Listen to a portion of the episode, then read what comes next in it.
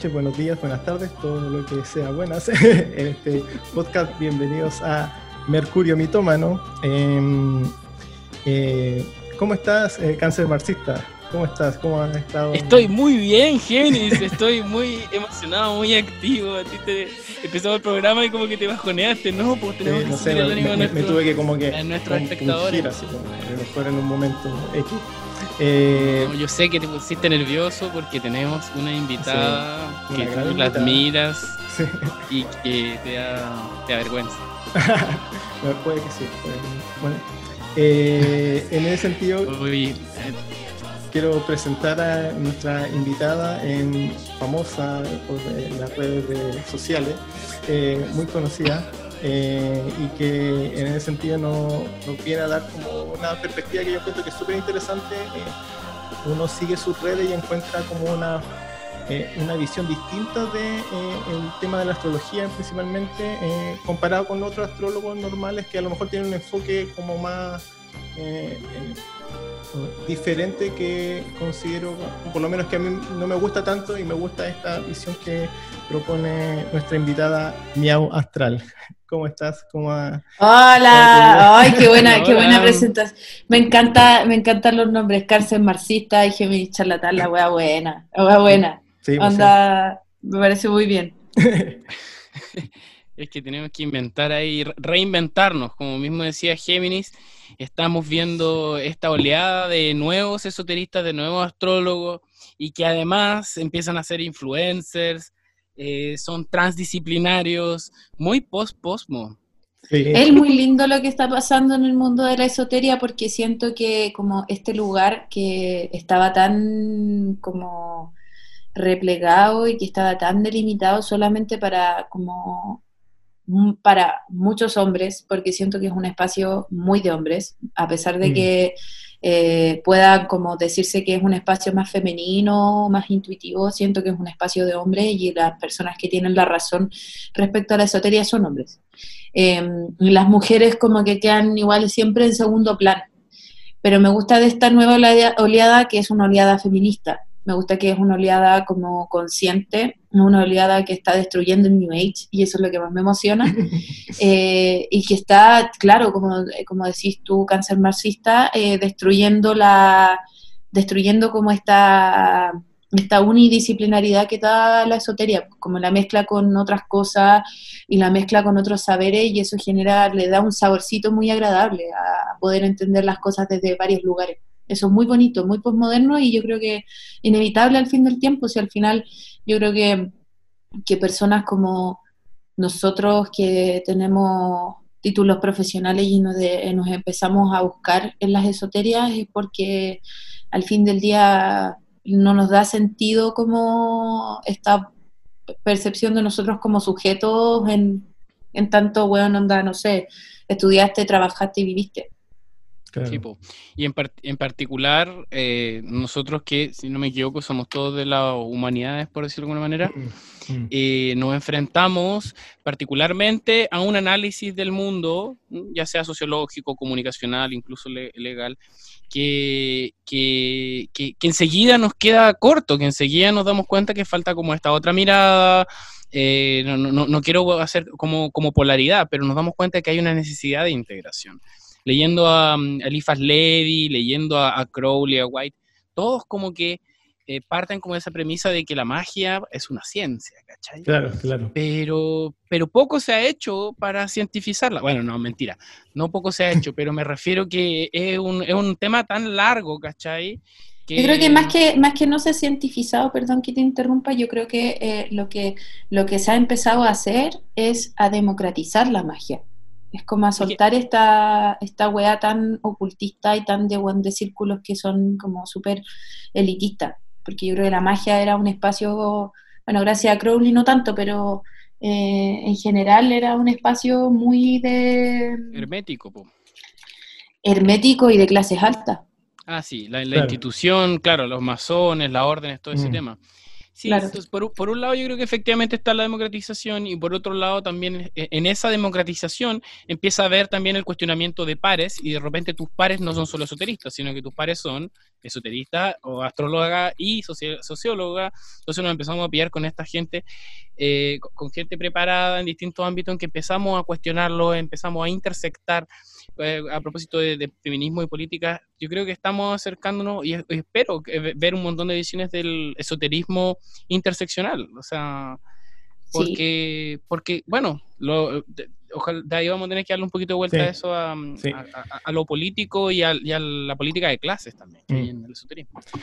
Sí, porque... Y Sí, pero eh, a lo mejor partamos como desde el principio para, eh, como para ir más, Dele orden, señor abogado, dele orden, señor abogado. dar orden a esta cosa, ya. Em, eh, en ese sentido, primero, em, mi auto te, queríamos preguntar em, cuál ha sido como tu camino en la astrología, cómo lo has sentido. a mí me llama mucho la atención que hayas estudiado sociología porque claro, es como, ¿cuál es la visión que, o, el, tinte que uno le puede dar a, a, lo que tú has, estado aprendiendo, este camino que has estado siguiendo con ese como background? Porque finalmente uno no puede evitar de repente tener ese, eso que está detrás, como para, para ver mm. o observar estos, estos fenómenos o, esta, o esta, esta nueva mancia, que uno podría decir. Em, bueno, yo me formé como astróloga sola, aprendí sola eh, astrología. Em, empecé a estudiarla porque me dio una depresión cuando estaba terminando mi universidad. Estaba en la falta de sentido máxima de, la existencia eh, y me di cuenta que muchas de las cosas que, o sea, yo creo que eh, yo he tenido como dos sigmas muy grandes a nivel de, a nivel de creencia en la vida. Uno fue cuando dejé de creer en Dios, cuando me empecé a acercar a Nietzsche y empecé a acercarme más a la ciencia y me empecé a casar con la ciencia. Yo tengo la luna en Sagitario, igual soy media fanática para mis weas algunas veces. Eh, entonces eso me ha hecho como... Eh, me hizo buscar de alguna manera la respuesta a la vida, pues si la luna en Sagitario necesita buscar y necesita contenerse en esa fe, en algo, en creer en algo, y em, nada, pues me perdí caleta eh, con el tema de la razón, me fui muy a la mente. Y eso eh, en, un momento cuando yo estaba ya estudiando como sociología de la ciencia en la universidad, filosofía de la ciencia, siempre me ha gustado mucho estudiar como todo el tema del porqué de las cosas, como salirme un poquito al meta de las cosas. Em, me di cuenta que igual también la construcción de los modelos matemáticos que tenía las ciencias sociales eran súper antojadizos. Y al empezar a estudiar también las matemáticas y los modelos y todo, eh, me fui dando cuenta que había muchas conjeturas que no se respondían, que solamente se dejaban como dejar por mm. sentado y que se eliminaban y que se, se hacían caso omiso y se hacían vista gorda, se eliminaban casos, se eliminaban weas para no poder como alterar ciertos modelos. Y eso como que me pareció igual extraño de alguna manera, eh, sobre todo eh, cuando hacíamos como supuestamente mediciones de, lugares para encuestar o eh, de, momentos en particular para poder generar muestras, sobre todo este tema de la aleatoriedad, que todos tengan la misma probabilidad de ser encuestados o que te puedan salir en la muestra. Eso es algo muy difícil y es algo muy casi virtualmente imposible. Entonces, como que de alguna manera los métodos para poder parchar esas cosas tampoco son muy ortodoxos que digamos, y eso me da a entender que, puta, que hay muchas cosas que la ciencia no puede como controlar, mm. eh, y que las tira como a un tacho del, dejando todo lo demás constante, entonces, de alguna manera también la magia de la ciencia la, encontré como entrecruzada, como el no hay respuestas para todo. Eh, también me di cuenta que estudié mucho el tema de Mendel. No sé si ustedes como eh, han leído sobre que Mendel supuestamente también alteró las muestras en las cuales hizo como toda esta teoría genética y empecé a mm, meterme, no, no, es tan, no, es tan, no es tan descabellado, pero eh, como que empecé a decir y sobre todo también pues, al darme cuenta eh, en mi carrera me tocó hacer la práctica en las Naciones Unidas, en la CEPAL, en la edición de demografía. Y eso fue súper cuático porque yo estaba trabajando con un gallo que al final, puta, era una eminencia, por ejemplo, en fecundidad adolescente y en migraciones. Y este compadre llevaba 20 años escribiendo sobre fecundidad adolescente, la misma weá todos los años, escribiendo la misma weá sobre puta que la fecundidad adolescente en Chile no ha decrecido, que la fecundidad adolescente en Chile puta tiene eh, como un montón. Hermes Miguel, perdón. Hermes Miguel. Perdón, que mi gatito le da por subirse a mi altar y me bota las weas. eh, Hermes Miguel tiene su, su carácter. Una vez mi, psicóloga me dijo, ¿para qué le pusiste nombre de Dios al gato, weón? Si, si no quería que se comportara como tal y tiene toda la razón. Eh, y la cosa es que em, me di cuenta que también la ciencia la podemos poner como mucho en este, en este espacio como valioso, mm. slash ser un dogma de alguna manera, como esto es científico. Eh, esto es verdadero, esto es. Y por otro lado también, que eso puede ser muy cuestionable.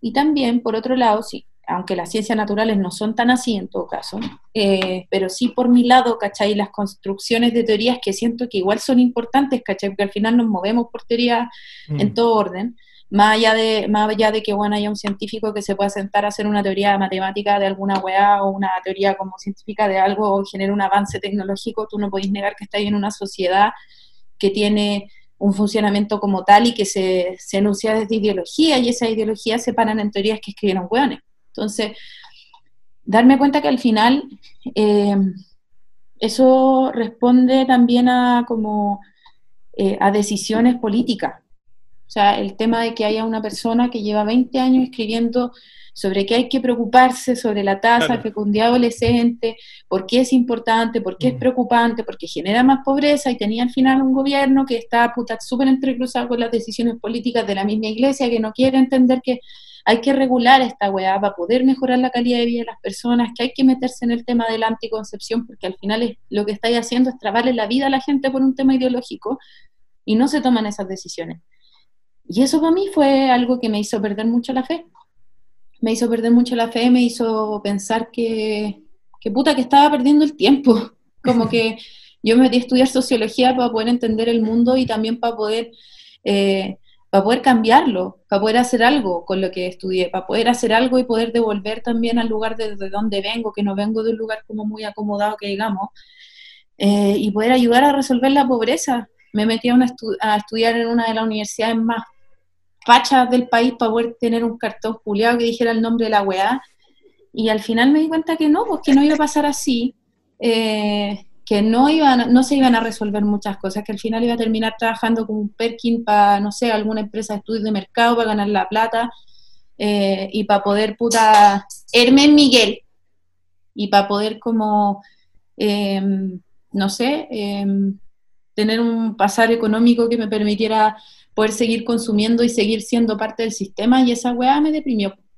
Me mm. deprimió, me, me vi que estaba tapizada en pega, tenía cuatro trabajos, estaba hasta el pico para poder pagarme la universidad, para poder tener mis lucas, para poder ser, para poder surgir y en verdad me di cuenta que en verdad nada tenía sentido.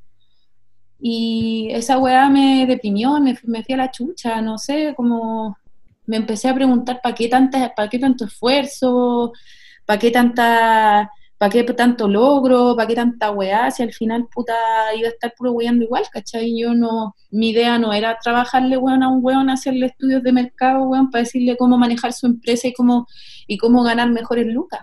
Y eso fue la, única como perspectiva de laboral que encontré. Es común también a propósito de, ir derribando mitos, derribando estereotipos. Hoy en día ya se va derribando ese mito del, título universitario, uno se va dando cuenta que en realidad seguía atrapado en la misma máquina, eh, el, nivel de... Eh, es muy limitado el nivel de acción. Eh, estoy de acuerdo contigo, creo que es algo que es parte de nuestra generación, pareciera. Es ese desencantamiento en general de, de las expectativas, ¿cachai? A mí me criaron para poder ser una loca que que no iba a ser apatronada, que la educación me iba a dar un buen pasar material y todo. Y puta, probablemente sí gano a lo mejor mejor que mis padres como profesional, pero el, tema de, del, pujantemente sentir que tenéis que estar perfeccionándote para que, para no estar más atrás que los hueones que tienen la plata suficiente para poder puta seguir estudiando, para poder seguir teniendo doctorado. Y, Una vez en carrete. El, mismo ¿Mm? estudio te, va abriendo los horizontes para darte cuenta que los éxitos que, esperaban de ti o que tú mismo esperabas y finalmente te dejan en una posición que igual de, impotente. Sí, pues, al final no, no, no, es una promesa que es falsa y que, puta, no genera felicidad. Yo creo que hay muchas personas en este país, por sobre todo a las que se nos vendió la bola de estudiar para poder ser alguien en la vida, que no, no somos felices con lo que estudiamos y no somos felices con lo que encontramos. A lo mejor, claro, podemos tener nuestro título y tener un sueldo y todo, pero no tenemos acceso a una vivienda propia, que es lo que nuestros padres también nos inculcaron no tenemos acceso a poder puta, tener vacaciones ni ahorros, no tenemos acceso a eso porque al final nuestra vida siempre está determinada por el, tener, que, el tener que estar apenas. Y esa weá también con, mezclado con el tema de que somos súper especiales porque somos hijos ya de la bonanza económica de post-dictadura, ¿cachai? Eh, que tenemos que hacer algo bacán y que tenemos que cargar a cuestas con las expectativas de nuestros padres, yo creo que es mucho, yo creo que es mucho. Y, y esa weá me hizo, me hizo irme a la cresta, porque al final, puta, decía, ¿y ahora a qué mierda me aferro, cachai? Como a qué, a qué, de, dónde, de dónde me agarro para poder seguir viviendo, cachai? Onda, puta, tampoco la, tampoco la lucha política era una weá como, eh, como tan pujante. Creo que eh, también vengo de una familia súper facha, entonces como que siempre tuve como mucho resquemor al tema de los políticos porque siempre me criaron para decirme que los políticos eran unos corruptos. Y bueno, y yo creo que en ese, es, en ese espacio sí mis papás tenían mucha razón, porque hasta el día de hoy lo veo así y siento que igual el espacio político es un espacio súper corruptible, es un espacio súper egoico, es un espacio súper como que depende mucho de cómo te lleváis con tus, como, con tus operadores políticos, tus camaradas, ¿cachai? No es un lugar en donde encontrís, ¿cachai? Como como un espacio de realización, sentía, veía los mismos troscos en las universidades, puta, pelearse entre ellos porque uno dijo una weá y no, no hay, no hay dónde, ¿cachai? Pero al contrario, hay, final, estamos en, en, época en que se nos hace imposible no tener una actitud política o no tener una visión política fuerte. Hoy en día ya como que todos necesitamos estar eh, muy claro, se nos exige en cualquier discurso, en cualquier conversación, en cualquier, eh, ¿cómo se dice?, cadena nacional, ¿cachai? Ya necesitamos estar claro. Sí, tenemos que estar permanentemente socializados desde lo político, pero eso yo creo que también tiene que ver con que tenéis que tener una opinión ante, ante lo que está pasando, pero eso no necesariamente tiene que ver con que tú seas parte de un partido político. eso creo que es distinto. Como que para mí la política, la política partidista no es una wea que me, que me llene. Veo puros caudillos que están disfrazados de, de, de, Mesías, ¿cachai? Y esa wea tampoco me piache, porque, puta, eh, mi mamá reza por Pinochet, pues, Entonces... Esperemos estar ante la caída de ese sistema. Pero me gustaría que me contaras eh, dónde llegaste, pues, con quién, eh, con quién encontraste, quién, quién te enseñó astrología con quién aprendiste? Aprendí sola. Llegué a la mía astral, me gustó la mía astral, la encontré muy capa en su forma y en la manera en la que me explicaba las weá, como que la encontraba en esa época, escribía horóscopos, no los, no los hablaba. Mm. Y, y, su manera de hacerme entender las cosas me gustó careta porque era súper organizada y súper estructurada. La mía astral tiene el mismo mercurio que tengo yo. Entonces, puta, como que me hizo en ese sentido y me hacía mucho sentido como, como lo hablaba desde las áreas de la vida, desde las cosas que tenían que ver y empecé a buscar carta astral y me di cuenta que había sacado como nueve veces la carta astral en grupovenus.com desde chica, que había tenido como esos llamados. Y yo cuando chica, puta, me, me picaba tarotista, pues, entonces también tenía como ese bicho de, de las cosas, de incluir weá, soy buena para sacarle la foto a la gente al tiro, entonces como que también em, tenía como esas intuiciones bien potentes. Entonces la cuestión es que empecé a estudiar mi carta astral cuando salí de la universidad y ahí como que me volví loca. Me embalé, me empecé a sacar libros, empecé a estudiar weá, empecé a, ponerle mucho pino a todo y, fue muy gratificante poder hacerlo, fue muy gratificante poder entender y entenderme y entender muchas cosas desde ahí y desde ese punto como que fui construyendo muchas cosas le empecé a leer la carta astral a todas las personas que tenía alrededor, estaba pero así ya, bueno, obsesionada con la weá. Eh, Y mm, me pasó también que yo creo que el último momento que me llamó a quebrar como toda mi fe fue haber vivido violencia de género.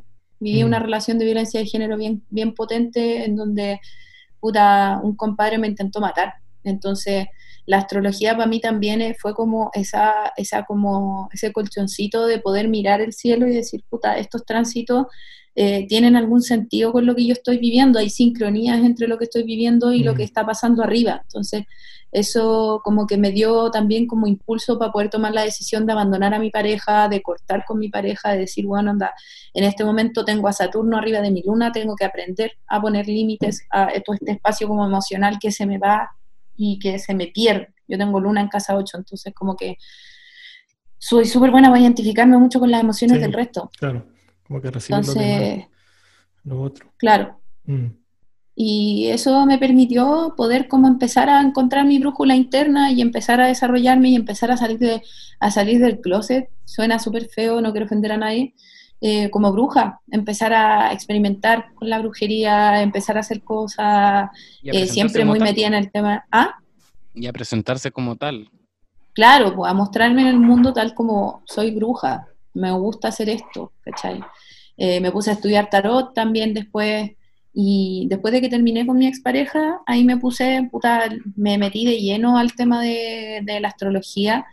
Em, tuve mi última pega como socióloga, que fue una de las experiencias más como, eh, no sé si traumáticas podría decirlo así, pero sí fue una de las experiencias más claras para decirme yo no quiero seguir este camino.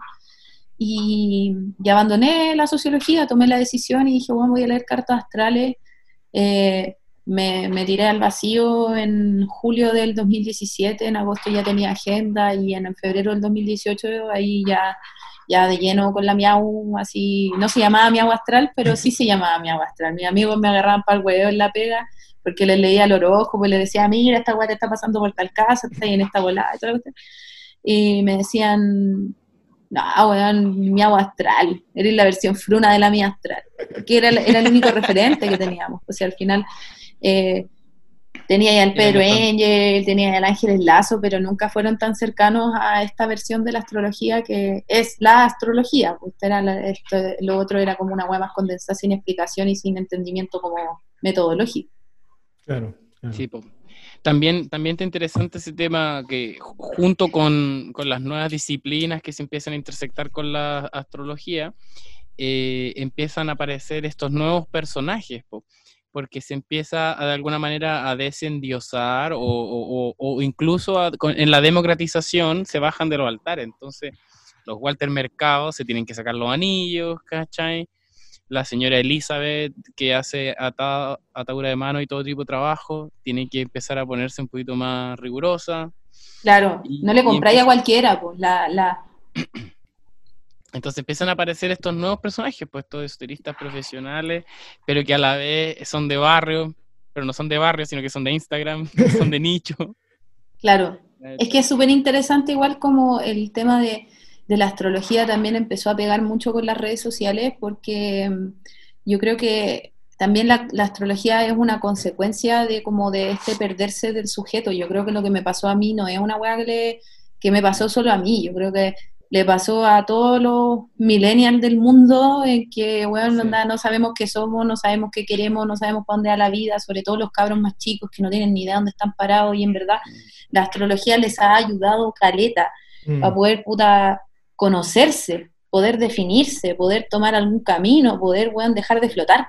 Como siento que la, generación con Plutón en Sagitario, la generación de Neptuno y Urano en Acuario, que son del 95 para adelante, eh, son unos capos, pero súper perdidos, y al final eh, son, son productos de todos los quiebres que hubo en los 80 al final. Y, más que los quiebres también eh, son y somos producto de, un, de un, discurso tan bien armado, ¿cachai? Que te lo compráis hasta que se te rompe el asunto, te das cuenta que no tenéis de dónde asirte, te das cuenta que en realidad no hay una respuesta existencial, no hay una educación de gestión emocional en los colegios, nada. Entonces, efectivamente, yo creo que a mí también me pasó como en tercero, cuarto de, de la universidad, algo similar a lo que decís tú también es esta como crisis, así como, bueno, ¿qué estoy haciendo acá? ¿Cachai? ¿Qué voy a lograr? Eh, ¿qué, qué, se puede lograr desde acá?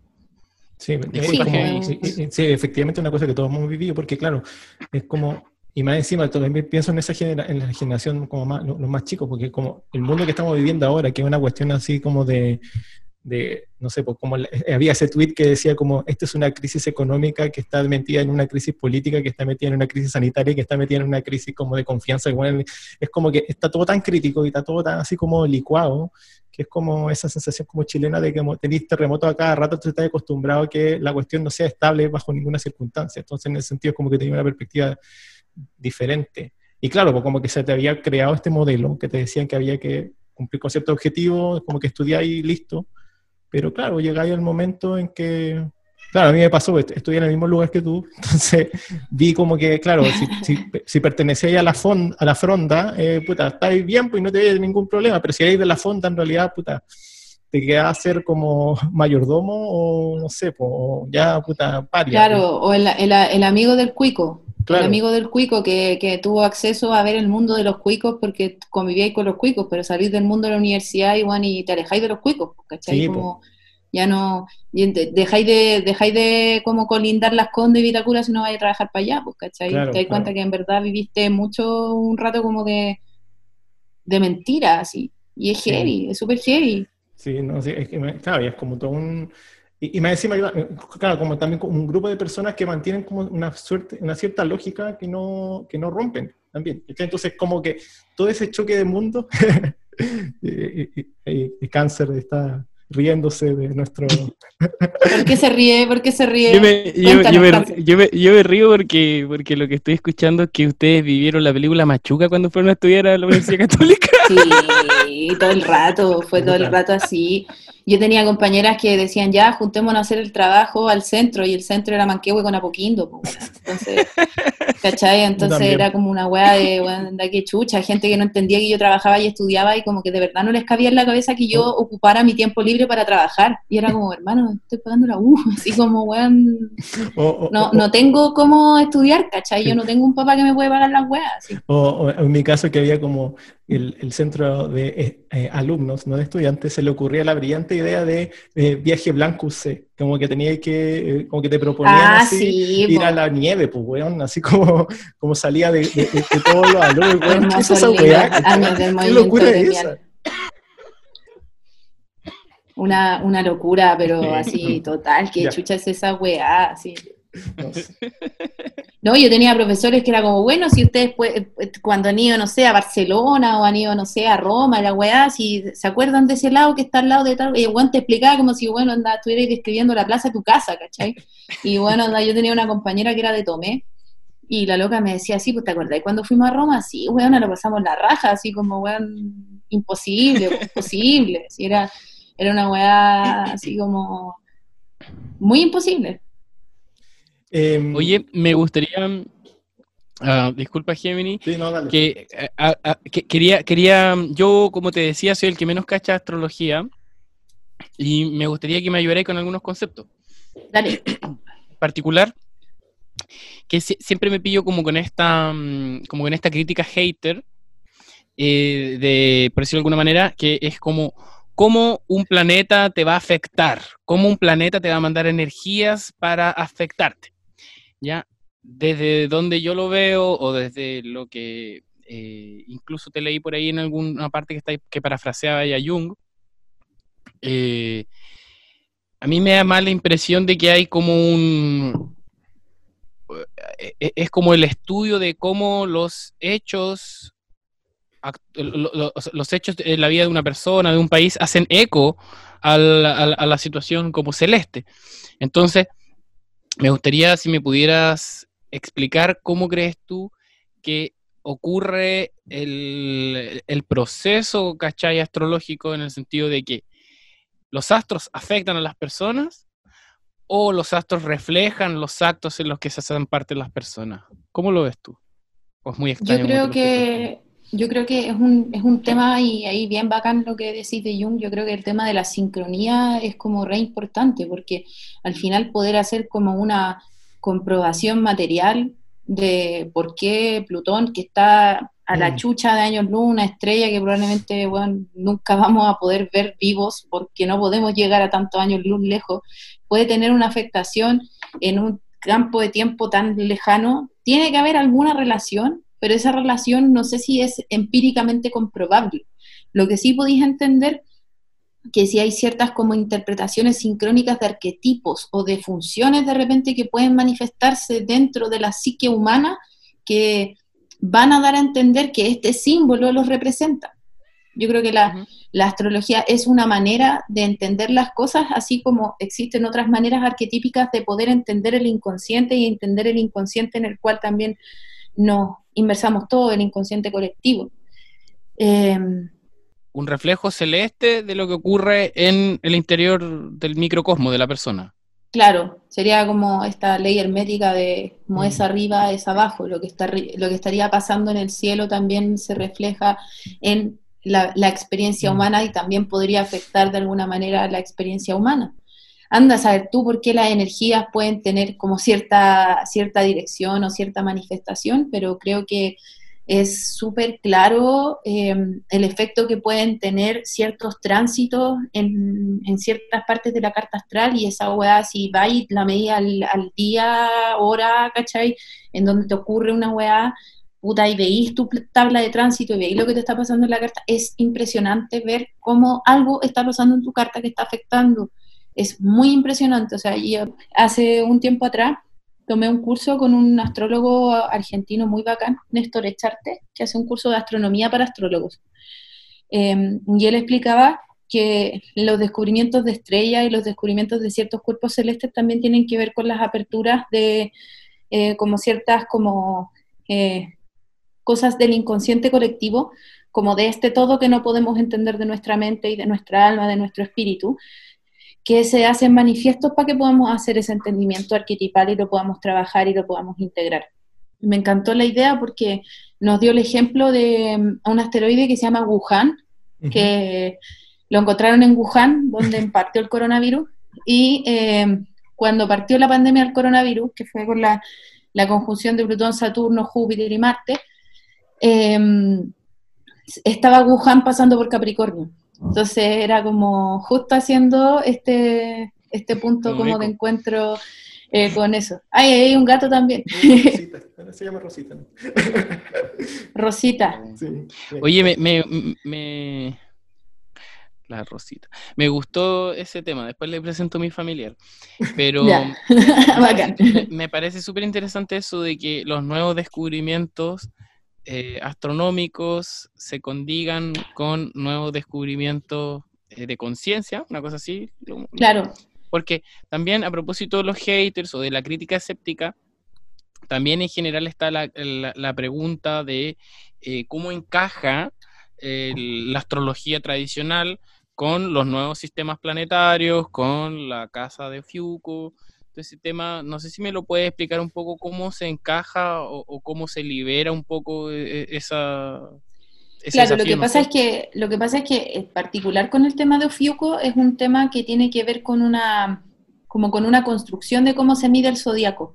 Hay como 40 formas de definir el zodiaco y diferentes formas de sacar una carta natal según el modo y el, el, el sistema desde el cual tú te estás situando, ¿cachai? Entonces la astrología eh, que nosotros aplicamos, que es la astrología tropical, aplica la, concepción de las constelaciones desde los puntos en donde se tocan los trópicos y donde se tocan también como los puntos equinocciales. Eh, entonces, desde ahí se construye un zodiaco fijo, que no cambia. El zodiaco sideral, que es el zodiaco que usa la astrología védica y que lo que mide la astronomía en el fondo, que está mucho más avanzada y arraiga con eso, es un zodiaco que está mutando pero no necesariamente es un zodiaco que incluye una constelación nueva para poder agregarla al, como digamos, al, correlato del zodiaco en sí mismo. Lo que pasa es que hay un fenómeno que se llama precesión de los equinoccios, que es un movimiento que eh, hace como la Tierra, que es como cuando gira un trompo que está girando en sí mismo y, y ese movimiento también se mueve en su propio eje. Ese movimiento dura 26.000 años y en 26.000 años como que se van agregando como 23 o 24 grados de espacio. Entonces, por eso se considera que en esa vuelta completa se agregaron 23 grados, que sería lo que viene a, contribuir Ofiuco. Pero no es como que la védica tome a Ofiuco, lo que hace la védica es correr los 23 grados para poder definir los signos desde otro lugar. Entonces, por ejemplo, yo no sería Capricornio, yo sería Sagitario en ese zodiaco. Cuando tú hablas de grados, eh, eh, ¿equivale a, días, por ejemplo? Depende del planeta que estés midiendo, porque si ah, lo tomáis con el Sol, lo tomáis con un día. Si lo tomáis con Mercurio, dura mucho menos. Si lo tomáis con Saturno, Plutón, que son más lentos, evidentemente los grados se demoran más tiempo en moverse porque son planetas con traslación más lenta, porque están más lejos del Sol. Oye, y tú, tú, tú te dedicas, te estás dedicando a la astrología mundana, ¿cierto?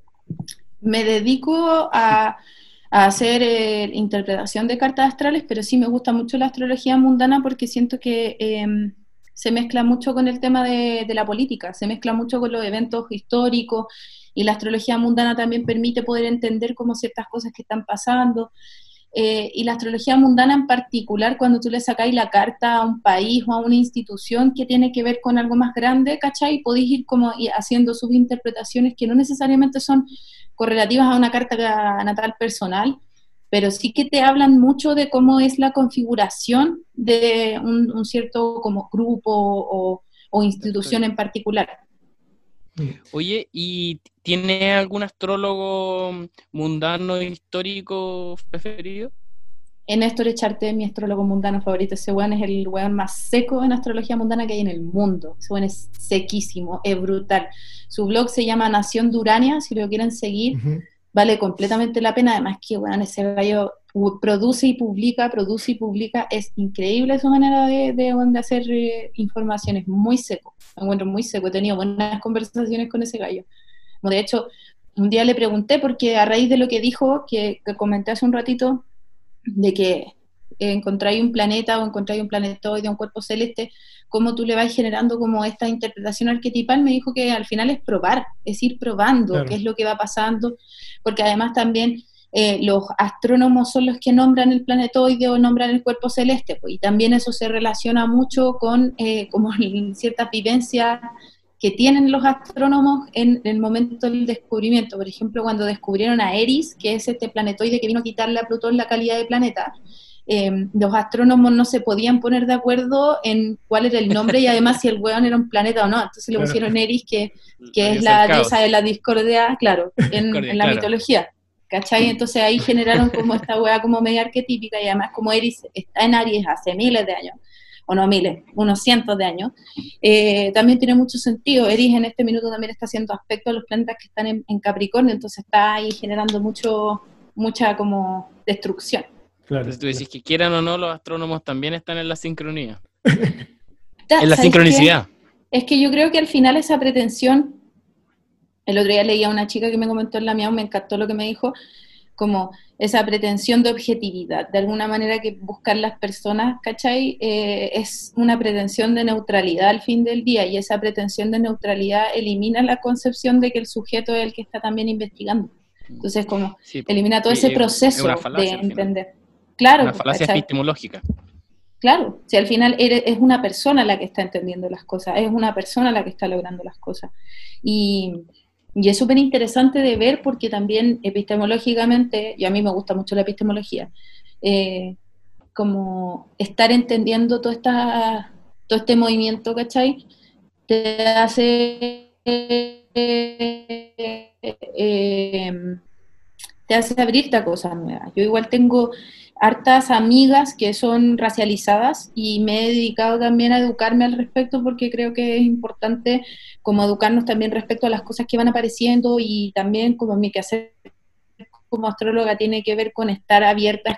El tema de los feminismos negros, por ejemplo, que se relaciona mucho con el tema de que eh, la manera en la cual nosotros como fundamos o nosotras fundamos el feminismo o se fundó el feminismo en su primera oleada también tenían que ver con mujeres eh, de clase alta, educada, blanca, europea. Entonces, es como que eso al final niega la posibilidad de que puedan existir otras formas u otras maneras de entender la realidad y entender la opresión que pueden existir ciertas personas. Esa weá la, la, estudié hace un par de años y me hizo mucho sentido.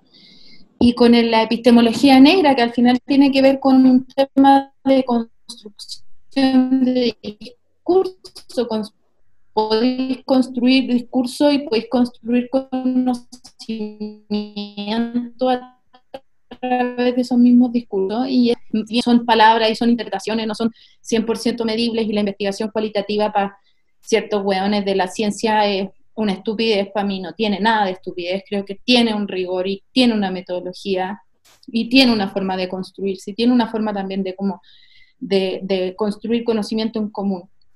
Cuando tú hacías una investigación de corte cualitativo, tú te pones de acuerdo con los investigadores que van a analizar los datos para poder ponerse de acuerdo de cuáles son los conceptos, de qué es lo que van a investigar, qué se ha leído al respecto, como que hay mucha creencia desde eh, las personas que están más cerca de, de las ciencias duras o de la filosofía analítica también, que creen que esta weá es chiste, pues, que no tiene orden. Y en ningún caso es así. Construir discurso también tiene que tener un rigor y también tiene que tener una metodología. A lo mejor no voy a hacer una prueba de validez así como eh, 100% con una prueba de hipótesis de dos colas de no sé qué y la weá, pero sí tiene una validez porque ese discurso también tiene una validez en la realidad. Y esa weá también es interesante de como de empezar a integrar y de empezar a entender.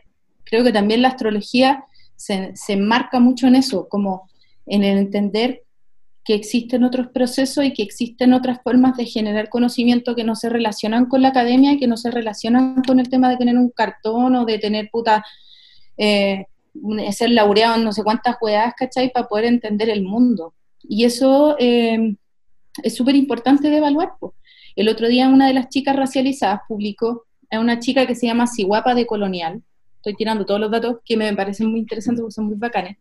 La Siguapa es una, es una chica eh, dominicana racializada que creo que es profesora porque también su, su manera de entregar información en Instagram es muy, muy pedagógica. Y ella, como dijo, subió un post diciendo que en verdad ella no, o sea, las brujas, nosotras, nos creemos y decimos que somos las nietas de las brujas que no pudieron quemar. Y, decía como, mira querida, tu abuela me habría quemado a mi abuela, ¿cachai? En, en algún momento hace, no sé, 50, mm. 60 años atrás para poder generar como eh, algún tipo de normalidad social porque existe este como este correlato de, de, de la racialidad que es súper claro y que es una opresión que tú no has visto y que tenéis que hacerte cargo de eso porque probablemente mi herencia bruja es mucho más válida que tu propia herencia bruja. Y esa weá como me, me tuvo pensando hartos días, me tuvo pensando hartos momentos y claro, pues, o sea, nuestras abuelas eran todas católicas, eran todas eh, mezcladas con mestizaje y todo, no, en ningún caso se asume que hay un purismo como de ninguna manera, pero sí, puta, había una supremacía de la blanquitud en todo sentido, y las creencias y el conocimiento negro se, se dejó de lado eh, a por la creencia blanca o la creencia no indígena. Entonces, eso también constituye discurso y eso también constituye un modo de ver y un modo de conocer. ¿Por qué eso no sería válido? Porque también no sé si yo quiero ver el mundo desde los astros y me da sentido. Y ahí también entra el otro lado, que yo creo que sí es una, es una hueá válida que tiene que ver con lo, con el tema de que aparezcan sectas y que aparezcan líderes religiosos en relación eh, a, ciertas cosas que tienen que ver con el esoterismo, que está bien, o sea, van a pasar, pero no todas las personas que se dedican al esoterismo quieren ser gurús espirituales o líderes religiosos o, o Walter Mercado, ¿cachai? O el temucano. Como que creo que ahí también hay una distinción súper importante. Creo que la era de Acuario y creo que las cosas que han estado pasando en el mundo, por sobre todo, que ya no, ya no podemos creer en una, en una pura figura, o sea, yo creo que cualquier figura que se está emergiendo para poder estar por sobre otra es votada, es funa, es, destruida, es crachada, como dicen los argentinos, y se vuelve a estar en una posición más horizontal. Yo creo que ya creer en un, mm. en un redentor de alguna manera ya no, ya no da. Mm, mm. Me gusta, me gusta, Caleta, lo que mencionáis, porque parte del, del, del propósito de nuestro podcast era un poquito mm, validar o sacar de los típicos círculos, ¿cachai? Los temas esotéricos. Y en esa búsqueda como de validación estábamos buscando acercarnos a la epistemología. O sea, acercarnos, quiero decir, al, empirismo o, a la generación de una epistemología esotérica.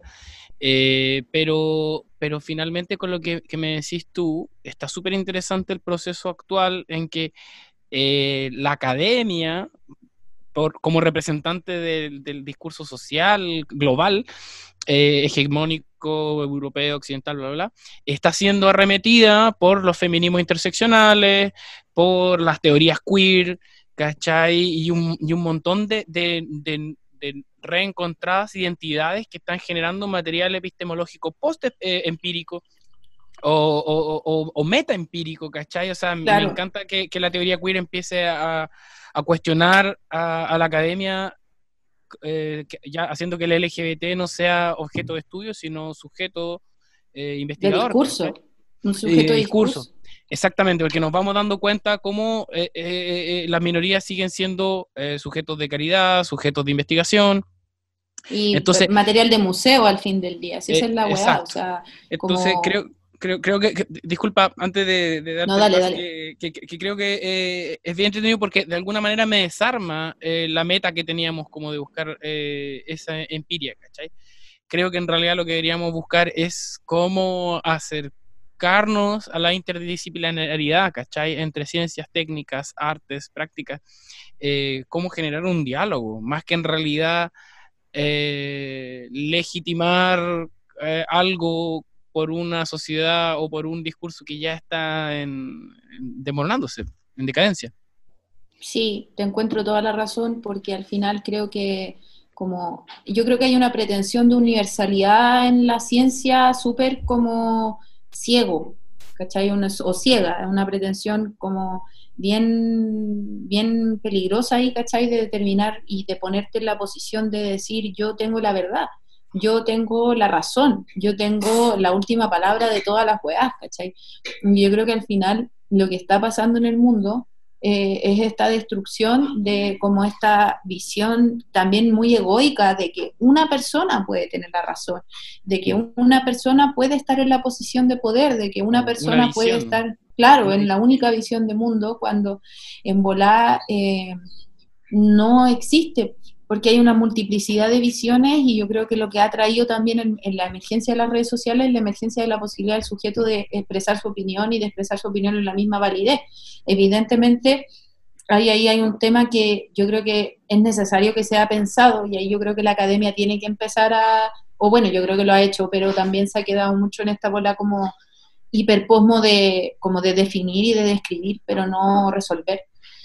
Eh, de de no, de no llegar al punto en el que podáis decir, puta, sabéis que sí, o sea, hay multiplicidad de discursos, pero ¿cómo generamos que los discursos sean todos válidos, pero sin pasar a llevar la universalidad de que somos todos sujetos válidos para poder dar ese discurso, para poder existir? ¿Cachai? Yo creo que es una wea muy paradójica, porque al final del día tenéis como el problema del relativismo moral, que el relativismo moral lo generáis desde, la, desde una weá como... Em, desde, puta, cada cultura es válida o cada cultura tiene su manera de expresarse o cada persona tiene su manera de expresarse, pero tenéis discursos aberrantes como, no sé, los de la Cata con la Patti Maldonado diciendo que, bueno, sufrían heterofobia o de... Eh, puta, los musulmanes en África que bueno, hacen la ablación de, del clítoris a las mujeres porque supuestamente eso es parte del dogma que los constituye, ¿cachai? Como cómo resolvemos ese tema. Y eso es interesante porque al final podéis caer en una, en una paradoja de relatividad moral que, que podéis también como relativizar la existencia de, de, de, ciertos sujetos. Pero también creo que eso es ingenuo desde la academia porque la gente que está en la academia es gente que tiene recursos y privilegios, y recursos y privilegios para poder estudiar a otros y también ponerlos en la posición de ser objetos, de no ser sujetos, y no resuelven la realidad al fin del día, no toman posición para resolver la realidad, lo único que hacen es pararse en su posición egoica para poder decir yo tengo la razón y yo tengo la verdad y yo tengo este paper que lo va a leer alguien alguna vez o yo tengo esta tesis que la van a publicar y que va a ser súper interesante que me la publiquen. Pero al final no estáis resolviendo el problema. Al final la weá no, no traspasa el nivel de que la política pueda llegar al punto de entender esa weá y que el mundo político, el mundo social pueda absorber lo que se está generando. Entonces tenías a la academia en una posición de poder que no, no tiene sentido. Y astrológicamente ¿cómo has estudiado cómo viene ocurriendo este cambio eh, o, qué, o, qué energías o, planetas o qué, cuerpos podrían afectar em, el paso a una nueva era? Porque por lo menos desde un punto de vista eh, espectador uno pareciera estar... Eh, apreciando la decadencia del capitalismo, la, la, decadencia de esta monovisión o monodisciplinaria, como lo que hablamos recién. Eh, ¿cómo, ¿cómo, se ve esto en, en el cielo? ¿Cómo, qué estamos, ¿Hacia dónde estamos yendo? No sé si te podría decir hacia dónde, pero sí te podría decir el cómo y el, el quizá el por qué. Em, en este momento estamos viviendo la, como las consecuencias de la, de la conjunción de Plutón con Saturno en Capricornio. Plutón es el regente de Capricornio, que Capricornio se relaciona con la tradición, con el poder, con la autoridad, con la figura del padre, ¿cachai? La figura del logro. Entonces, que Plutón, que entró el año 2008 a Capricornio, Plutón viene a desarmar y a destruir la energía de, de lo que significa Capricornio, ¿cachai? Entonces, desde ahí, desde el 2008 en adelante, tenéis la decadencia de la iglesia, la decadencia de las instituciones, la decadencia de, como de la trascendencia del poder, y ahí yo creo que es el fin de esta idea como del capitalismo o del patriarcapitalismo, porque creo que el patriarcado y su caída tienen que ver con este tránsito. Y se junta con Saturno, que es el regente de Capricornio, que ellos se juntan cada 37 años. La última vez que se juntaron fue en 1981-1982 en Libra, que hubo una como destrucción y una transformación de lo que significaban los poderes y el equilibrio de los poderes y el equilibrio de las normas que al final llegó como a una especie de destrucción de estos imperios y esta como polaridad y la destrucción de puta del final de la Unión Soviética y el establecimiento del neoliberalismo. ¿Cachai? Porque este tránsito tiene, tiene como consecuencia también la resistencia al cambio. Saturno viene a resistir ese, esa transformación y Júpiter, que es el regente de Sagitario, viene a ponerle los fuegos artificiales, los colores y los dragones a toda esta transformación, hace que todo sea muy grande, que todo sea muy profundo, y tenéis la energía de Capricornio, que está disolviéndose. Todo lo que significa Capricornio, el padre, la estructura, el éxito, el poder, la autoridad, la figura de dinero, la figura del millonario, la figura del presidente emperador, la figura de Juan de el patriarca religioso, del patriarca familiar, del padre que no se le cuestionan los abusos, eh, del hombre que bueno, hace la weá que quiere con las mujeres, ¿cachai? De eh, la idea de, un solo mundo, ¿cachai? Porque al final lo que quedó como después de la conjunción de Plutón con Saturno en Libra fue como una especie de un mundo, somos todos un mundo globalizado y somos todos amigos y nos conversamos y salimos los libros de historia hablando de lo que significa la ONU toda esa mierda. Em, de alguna manera, como toda esta destrucción también está aspectada por Neptuno, que es el regente de Pisces. Neptuno tiene que ver con la trascendencia y con la disolución del ego y la disolución de las cosas, y está en su, en su regente, en su, en su casa. O sea, tenéis, el año pasado tuvimos a los tres planetas como más como incendiarios que eran Saturno, Júpiter y Neptuno, ¿cachai? En su, como en su residencia, en su domicilio, ¿cachai? Júpiter en Sagitario, Neptuno en Pisces y Saturno en Capricornio, además Plutón ahí ya y como, bueno, vengan a, vengan a pescarme. Em, de alguna manera, eh, esa disolución de Neptuno en Pisces que nos hace entender el sentido y nos hace buscar la trascendencia espiritual de las cosas, hace que todo se haga como como a mí Neptuno en Pisces se me hace como una papelera de reciclaje eterna, ¿cachai? Como que está llevándose todo, está absorbiendo todo de una manera súper grande y como loco que se vaya lo que se tenga que ir, ¿cachai? Entonces, de alguna manera tenéis esa, esa construcción y esa destrucción al mismo tiempo de lo que significan las figuras de poder. Y a fin de año va a ocurrir la conjunción de Saturno con Júpiter, que es el, eh, la, conjunción de los grandes cronocatores, como me dijo Géminis charlatán, no conocía ese término, me encantó que me lo contaras. Eh, pero es, eh, yo lo conozco como Catún, ¿cachai? Que es algo que mm. ocurre, que ese término viene de la, de la astrología maya, que es una conjunción que se da cada 20 años, que es una conjunción muy potente. Esa conjunción de Júpiter con Saturno también ocurrió cerca del tema de, de las torres gemelas, ¿cachai? Es una, es una conjunción bien potente de transformación. Y esa, esa conjunción se hace en un elemento en particular cada 20 años, o sea, cada 200 años. Entonces estamos cambiando como desde un ámbito más de tierra, estamos cambiando a un momento de aire. Saturno en Acuario, que Saturno es el regente tradicional de Acuario, antes de que se, se descubriera eh, a Urano, se consideraba Acuario como el regente de, o sea, Saturno como regente de Acuario en este espacio como de la, de la construcción de una humanidad. Saturno en Acuario viene a hablar de la posición horizontal, ¿cachai? Viene a hablar de la, de la ideología común, de la concepción de grupo, de la, de la construcción de un grupo. Entonces, de alguna manera, esta posibilidad de hacer un, un grupo común o una tribu común, ¿cachai? Luego de que cae esta figura vertical, se puede instaurar como una posibilidad de haber una horizontalidad. Y eso también constituye un desafío, porque, eh, como dirían los fachos, tenéis la tiranía de, los, de las minorías, ¿cachai? Como, de alguna manera... Eh, la, dictadura homosexual. La dictadura gay, sí. Eh, tenéis como la posibilidad de que también em, tu propia individualidad se diluya en el, en el colectivo, ¿cachai?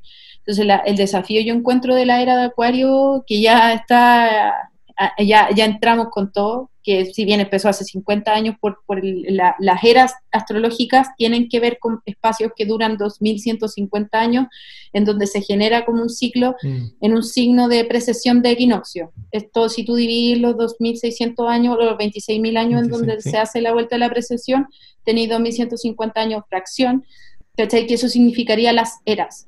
Entonces la era de Acuario habría empezado en 1950 para algunos, alguno empezó en los 80, alguno empieza ahora. Pero yo creo que Em, el tema es como integrar el opuesto también, pues, integrar a Leo, integrar a el yo. Yo soy parte de la comunidad, yo soy parte de la humanidad y yo también tengo derecho a tener una individualidad. ¿Cómo me construyo en función de eso? yo creo que, para, allá vamos. Como los chinos, como esa cuestión, esa concepción china que es como de como ya todo igual y todo finalmente al mismo remamos al mismo lado y da lo mismo a nuestra individualidad y no nos podemos suicidar si nos están explotando, una cuestión así. Claro, se, se, como se baja la escala. Claro, claro. Había una, o sea, bueno, esta, e, e, ese, ese miedo como capitalista de que bajo el comunismo somos todos iguales y que, claro, no se miden nuestros méritos. Eh, como un meme, no sé si vieron un meme que, perdón que, que te interrumpa, Sí, sí, es que iba a hablar de ese mismo, que sale con los pantalones Docker, con la camisita Piqué y con, con, el polo, con el entonces, finalmente, bajo el capitalismo, todos quedamos igual, siendo iguales, con las mismas marcas, y, tampoco mide el mérito. Entonces, finalmente, en cualquiera de, las, de los polos que teníamos en el siglo XX, que quedamos eh, igualmente atrapados. Em, entonces, claro, ahora, ahora lo que pareciera que, viene es como, me, hace sentido lo que tú dices, pues como esta búsqueda parecida a lo que dice mm, eh, Jung de la individuación, que es básicamente encontrarte a ti mismo y encontrar cómo tú encajas en la comunidad. Eh, claro. Y ahora, y ahora, claro, esa comunidad la estamos viendo como algo más horizontal o más comunitario, eh, desde las perspectivas que, bueno, nos está trayendo el, feminismo y otras corrientes antipatriarcales, antijerárquicas. Mm. Eh, en ese sentido, para el Olimpo.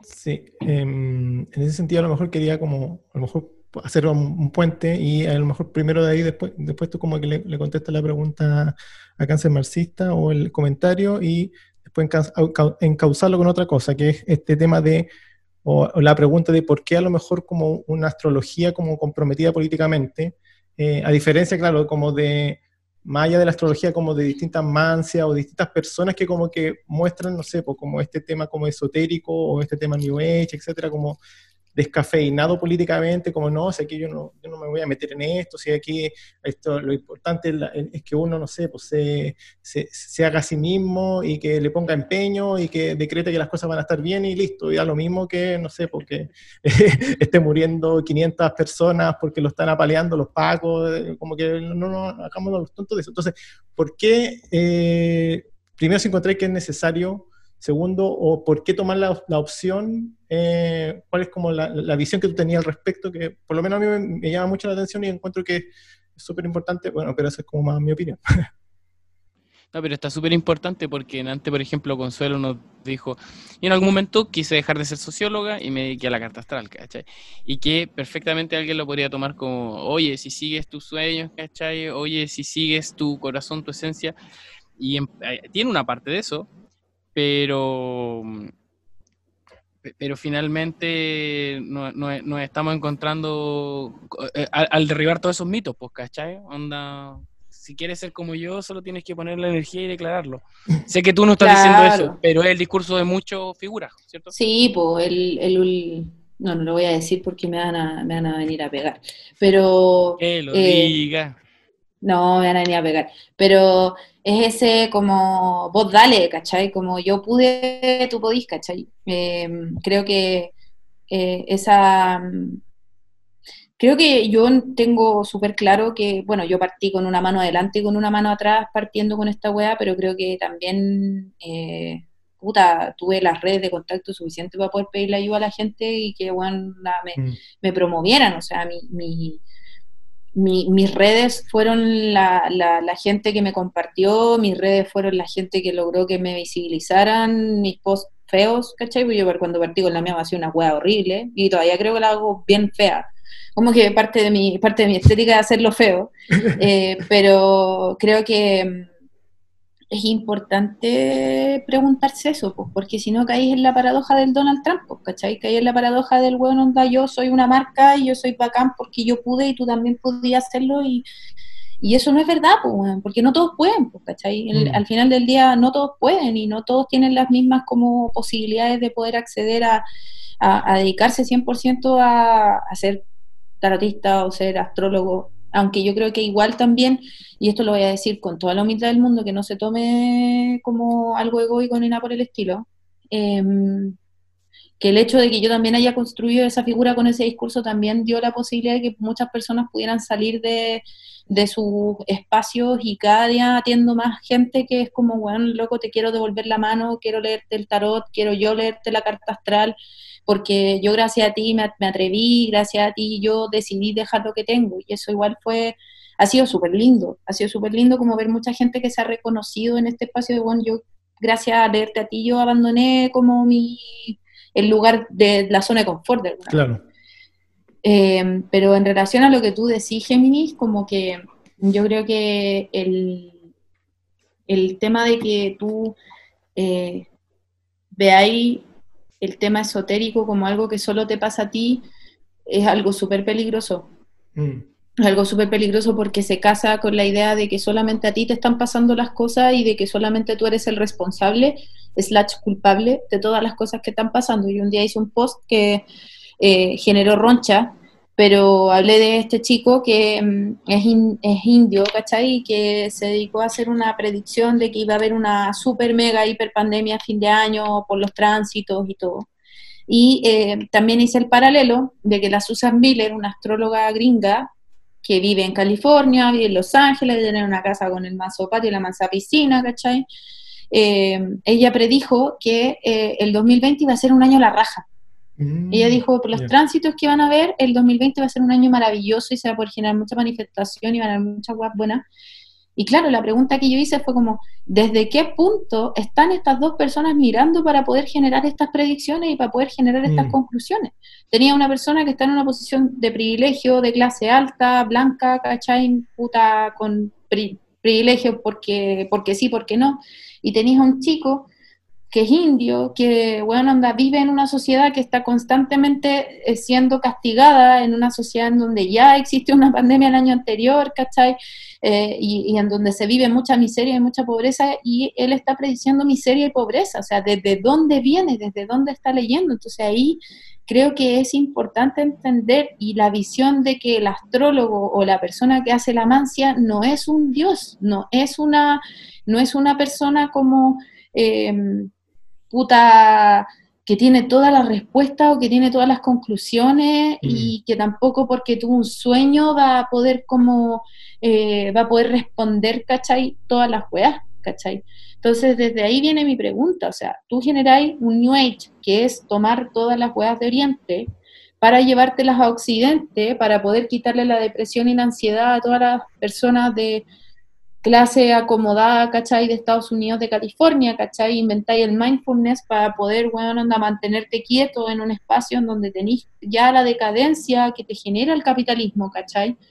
Em, y te arrogáis la posición de que tú, en tu propia voluntad y en tu propia capacidad individual, vaya a poder lograr las cosas, yo estoy totalmente de, acuerdo, en desacuerdo con esa weá, estoy totalmente en desacuerdo con el hecho de que tú solo vayas a poder hacer las cosas. Tú solo no podís salir de la pobreza, tú solo no podís derrocar a Piñera, tú solo no podís, weón, andar a sacar el 10% del FP. es un esfuerzo en grupo y es un esfuerzo en masa y es un esfuerzo colectivo el que genera el cambio, ¿cachai? Entonces ponerte en una posición súper individualista y en una posición de, puta, yo medité lo suficiente para estar elevado como yo recibí la gracia de Dios porque estoy bien y porque estoy sano, es repetir, bueno, eh, es hacer, bueno, un collage, ¿cachai? De creencias espirituales, ¿cachai? Estáis tomando toda la hueá judeocristiana de la culpa, ¿cachai? Con toda la hueá del karma que viene de Oriente, pum, listo. Armaste todo un collage hermoso, ¿cachai? Para poder de nuevo echarte la culpa porque tú eres pobre, porque tú no eres lo suficientemente feliz, porque tú estás deprimido, porque tú tenés carencias, porque te pega tu pareja, porque te mata tu pareja, y así en adelante, ¿cachai? Entonces, desde ahí en adelante yo creo que es muy importante que si nos vamos a dedicar al, tema de la sanación, al tema de la esoteria, al tema de las mancias, tenemos que saber incluir la política, tenemos que saber dónde estamos situados, tenemos que saber las carencias de las personas que están alrededor, tenemos que saber a quiénes estamos hablándole, tenemos que saber entender también las necesidades de ese grupo. No puede llegar como algunos astrólogos hombres hacen, que llegan y hablan con toda propiedad, ¿cachai? De la energía femenina y de la Venus que es Afrodita, que si puede comprar eh, está súper bien, ¿cachai? Que se tiene que poner bonita para el hombre, ¿cachai? Tratar de guatona a personas porque por su posición de Venus, o tratar de, tú naciste con la carta astral por eso, de, con esto acá, por eso tú vas a ser trans, o tú por eso eres gay, ¿cachai? Bueno, y falta el respeto, es faltarle el respeto a la individualidad de otra persona que también convive en el mundo igual que tú, ¿cachai? Creo que mm. Es súper egoísta hacer eso, y creo que es súper como individualista hacerlo, ¿cachai? Entonces, evidentemente tenéis que saber mirar para el lado y tenéis que saber abrir los ojos y tenéis que saber escuchar. Si no, te cagado, está ahí, te transformáis en un gurú espiritual que al final lo único que va a tener como destino es perecer, porque no, no va a tener cabida en este nuevo mundo en donde no, no hay Mesías. Claro, claro, no sé si eso responde a la pregunta, pero me salió de la lunita ahí de adentro. No, pero yo creo que responde porque es como eh, o sea, eh, dar la, característica principal de que la interpretación, la lectura, la visión que uno tiene siempre va a estar como, eh, no sé, voy a poner esta palabra, contaminada o permeada por, la, experiencia vital, vital. Entonces es imposible, es imposible que yo me abstraiga de mi experiencia vital y que por lo tanto lo que yo vaya a, exponer, la forma en que yo vaya a contar algo, no esté como, claro, con, e, con ese tinte por lo tanto, claro, creer que no sé, porque eh, efectivamente hago una meditación y por lo tanto me, me, pongo todos los días a decir 10 veces tal o cual frase, eh, voy a lograr esto sin que eh, entender de que, claro, a lo mejor tengo un piso distinto, tengo... Claro. no sé, pues como ya tener internet, tener luz, tener, tener comida, es como cuestiones que, claro, que son súper básicas o que son súper necesarias como para pararse desde un punto distinto. Y, al, final, al final lo que hace eso es despolitizar la realidad, estáis despolitizando y estáis justificando que exista opresión y que exista abuso, ¿cachai? Y no estáis generando que puedan haber herramientas en donde pueda haber cambio social, en donde pueda haber cuestionamiento de la realidad y una realidad crítica. Y ahí yo me caso todo el rato con ser socióloga, porque, bueno, loco, a mí me enseñaron a criticar la realidad y a cuestionar el mundo, entonces eh, no me puedo parar en esta wea de, ay, es que es, que porque quiso le ocurrió esto, ¿cachai? Como salía la Yuyunis Nava hablando hace un tiempo atrás que decía que las mujeres abusadas, ¿cachai? Donde habían elegido serlo y es como, weón, me estoy weando. ¿Quién mierda va a elegir esa weá?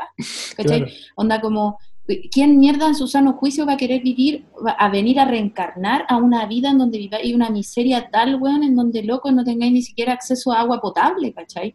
Como si algunas corrientes que, están relacionadas con el budismo, con el jainismo, ¿cachai? Eh, sostienen, ¿cachai? En, en, los países orientales, ¿cachai? En donde no, bueno, donde hay masacres, ¿cachai?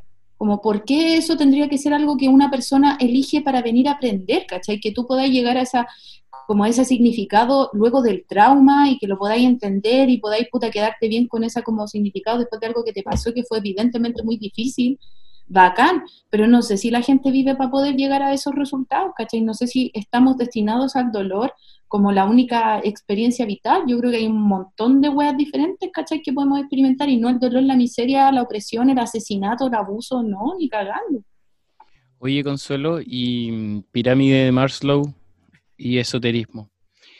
Cuando todavía se ocupa esa herramienta, ¿no? En la pirámide de Abraham Maslow. Como la conozco, pero no sé si no sé si se utiliza porque no nunca la como la la he podido como eh, a ser concreta de alguna manera, pero sí creo que es como un indicador bien grande de, como de las necesidades del ser humano. Sí, porque te pregunto porque en, según la pirámide se considera que las necesidades espirituales son las necesidades eh, últimas, ¿cachai? Cuando ya tienes satisfechas las necesidades inferiores. Pero a la vez nos pillamos con, con todas las brujas de barrio, ¿cachai? Con los templos e-, evangélicos que también depredan eh, en, las poblaciones como más pobres, marginales. Y digo depredan porque, bueno. Porque lo hacen. Porque lo hacen. van a cobrar el 10% de la AFP también. ¿cómo, cómo, ves tú, como desde la, la, sociología quizás, esta, esta búsqueda, que según quizás lo tradicional sería una búsqueda que se puede hacer desde el privilegio, pero en realidad nos damos cuenta que de una u otra manera, quizás es parte, e, e, esa misma, parece pronto si se ocupa todavía, porque quizás sigue la tradición del clasismo. Sí, es que yo no sé si tú podrías como decir que eh, dentro de las jerarquías de necesidades tú podés poner en el último lugar, ¿cachai? El pueden cuestionarte el porqué de las huevas, porque si te va a ir la historia humana, todas las sociedades y todas las culturas se han fundado desde el porqué desde el por qué, bueno, anda, puta, le rezáis a tal deidad para que haya cosecha, o para que, bueno, anda, no sé, te, te resulte algo, ¿cachai? De ahí, en todo sentido. Todas las personas necesitamos entender el por qué estamos acá y el por qué nos paramos en el lugar en el que nos paramos.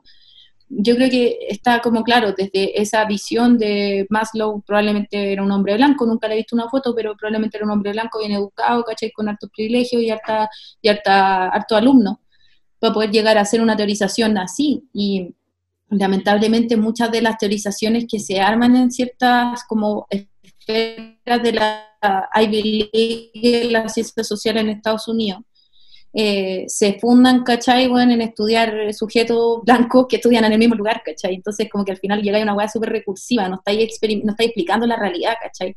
Y ahí yo voy a la falsedad de las teorías. Yo creo que la espiritualidad es algo sumamente necesario para la humanidad. Necesitáis contarte un cuento, necesitáis contarte una historia, necesitáis saber por qué estáis acá, porque no hay más angustia terrible que no saber dónde estáis parados y por qué estáis parados, ¿cachai? Vivir en ese nihilismo es terrible, es depresivo, es, es angustiante, más aún en un mundo bueno, de postcapitalismo, ¿cachai? Eh, o de capitalismo tardío, ¿cachai? En donde puta, weón, ni siquiera sabéis para qué chuta te levantáis. Onda, el ejemplo acá de, weón, de levantarte todos los días en el día de la marmota o con una cuarentena, ¿cachai? Eh, ejemplo claro de eso. Necesitáis saber por qué está pasando la weá que está pasando, ¿cachai? Y creo que ahí yo también he trabajado mucho con esa, con esa digresión de como de concepto, ¿cachai? Porque no puedo decir así como, yo creo que sí, el capitalismo se está yendo a la chucha, el imperio de Estados Unidos se está yendo a la chucha. ¿Hacia dónde vamos? No tengo idea. Eh, pero sí creo que eh, ya hay una decadencia grande y clara de un modelo porque ya no hace sentido, porque ya genera desgaste, ya genera roce, ya genera revuelta, ¿cachai? Entonces, cómo yo también me paro como astróloga a poder responder la pregunta del por qué está pasando esta weá, por qué se murió mi mamá, por qué se murió mi abuelo, por qué tengo que salir a trabajar cuando estamos supuestamente en una cuarentena, por qué el Estado no me protege, por qué la gente no me protege. Es solamente la respuesta de, bueno, estamos en el caos. ¿Cachai? Y he tratado de ser lo suficientemente clara para que esa weá como se entienda y, llegue así, ¿no? estamos llegando a una nueva etapa de la libertad del individuo y el mundo y la weá, no, chao, la chucha, esa weá no. ¿En dónde? ¿En dónde estamos llegando a una nueva etapa de la libertad del individuo? ¿En dónde? No sé, a mí siempre me pasa eso, porque como que dicen, no, la nueva la era de Acuario, una nueva era de, la humanidad, y de repente digo, bueno, puede ser la era de Acuario así como que estemos todos en la pantalla constantemente, que en la práctica no haya contacto físico ninguno, que solamente nos vinculemos con tecnología, pero que la tecnología en la práctica, claro, no sé, podemos cómo usarla. O terminamos en una dictadura como los chinos, claro, puede ser una hueá también, si es como que no es necesariamente la promesa de algo eh, hermoso hermoso, ¿cachai? Si no es como, claro, eso puede ser el deseo, pero la realidad, claro. Pero de ahí a que llegué a la weá, claro, hay hartas cosas que tienen que cuestionarse y que tienen que eh, pensarse y entenderse, o sea, eh, eh, es realmente como, bueno, onda, y realmente vamos a ver las consecuencias de lo que está pasando, porque también de alguna manera creo que el tema de la inmediatez de las redes sociales y el tema de la inmediatez de los cambios que exige el, nuevo como el nuevo deseo de romper moralmente la estructura. porque es, un, es una rotura moral, ¿cachai? No creo que es mm. una, una rotura como netamente estructural, es una rotura moral de esta weá no funciona y cómo nos ponemos de acuerdo. Por eso te metí a Instagram y está weá lleno y plagado de cosas de dejemos de normalizar esta weá, dejemos de hacer mm. esto, como que e, es como una reeducación moral en muchos sentidos.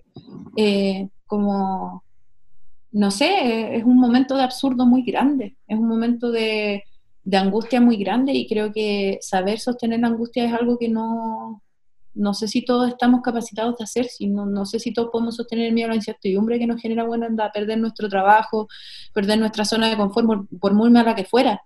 Como eh, es angustiante y hay, que, y hay que saber llevarlo. O sea, mi Capricornio está súper feliz de llevarlo, ¿cachai? Bacán, mi Sol en casa 8, súper escorpiano, ¿cachai? De, bueno, vamos por otra capa de piel que se nos sale, bueno, que duela para que salga, pero bueno, no todo el mundo tiene por qué verlo así, no todo el mundo, bueno, mm. puede sentirlo así, no todo el mundo tiene que llevárselo como desde esta martirización, ¿cachai? Que te llama de repente el mundo así como así, entrégate, eres un héroe. No, weón, podéis no quererlo.